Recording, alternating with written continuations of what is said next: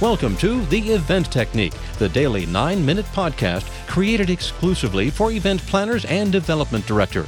If you're on the front lines in organizing, promoting, or running nonprofit events, every episode of the Event Technique podcast is filled with valuable tips and strategies in bite sized chunks that you can use to make your next event more successful.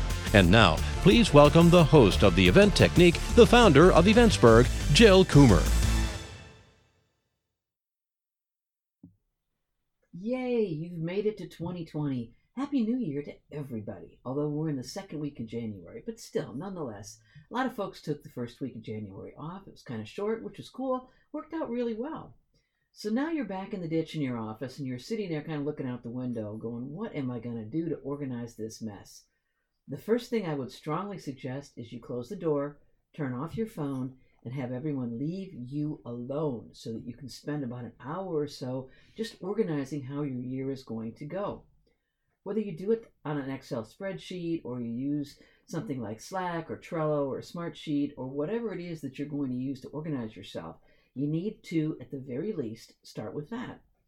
Once you're completely organized and you've got a really great idea of where you're going, you can start filling in the blanks on how you're going to get there. It makes the rest of your year much easier. It also appears to folks that work with you or for you that you truly have your act together and you know exactly what you're doing and you're knowing how to proceed. That's enormously important. Even if you haven't filled in all the blanks, at least you have a good idea of how to get going. When you get to the middle part of your year is when all of this planning is going to pay off. You've got all these events going on, you've got things that are happening everywhere, and you can always go back to this original document you created and that laid out absolutely everything. And by that I mean soup to nuts. When are you going to start your early bird ticket sales? What about your social media, the run up to this particular event or other events? What does your ongoing social media look like and your ongoing promotion for the organization going to look like? Silly things or things that seem silly, like how many hashtags are you going to use and which ones? Things like that need to be thought out in advance. So take this relatively slow week of the year, the first part of January, and working on organizing yourself so that you don't sweat like crazy in the middle of the year when things are really busy and seems like everybody is demanding your time. Another really good thing to do during this process is to identify people in your organization to handle specific tasks that you'd like them to do. In other words, designate who's responsible for social media, who's responsible for major gifts, for high end donors, and so on and so forth. Oftentimes, it seems that the same person is responsible for all of those things, and the end result is that no one of those things gets done particularly effectively. So, you really want to think about how you can separate that out and concentrate on the best qualities of each individual to be able to achieve the goals that you need to achieve. You don't want to be in a situation where your social media is your donor person and your major gifts person and so on. They're running in a thousand different directions and nothing gets done. So take a moment and clarify who's going to handle what.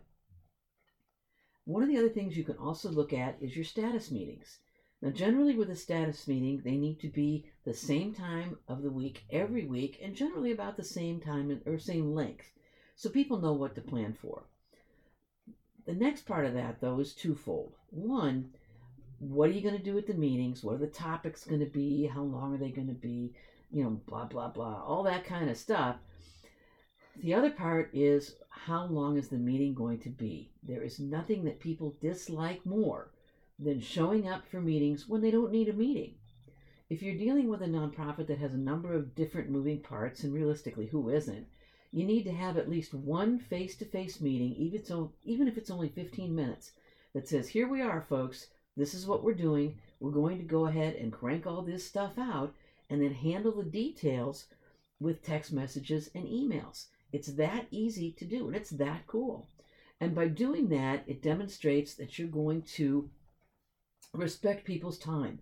You're not going to call them in for a meeting that's going to last for hours where nothing gets accomplished.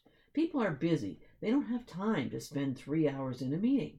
So reduce it all down to 15 minutes, make it really efficient, and be able to say at the end of it all, we've accomplished everything we wanted to accomplish. You need that 15 minute meeting just once a week to maintain that physical contact.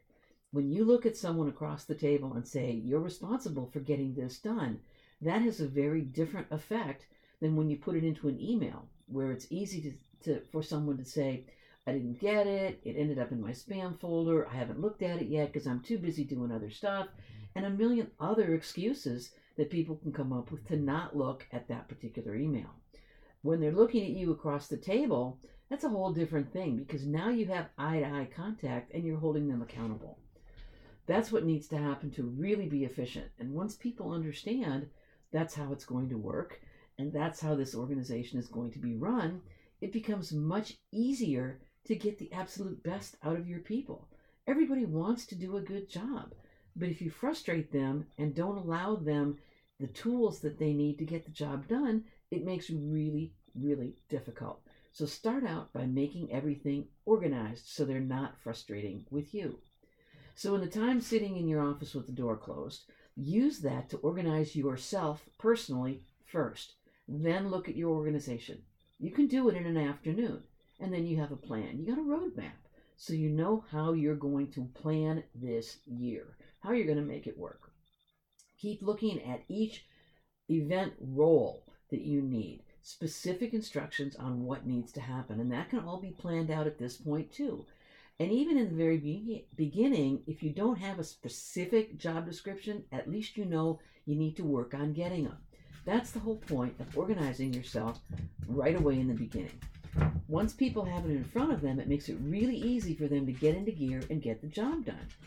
Versus if they don't know or they don't have a plan from anybody, i.e., you, that's the problem because they never know what's coming next. So you'll essentially be all over the place trying to handle this stuff. So utilize your people. Find out what their best skills and qualities are and capitalize on those. So now you've sort of got your target list of things you need to do to organize yourself and your organization. Because in the end, that's going to be time exceedingly well spent.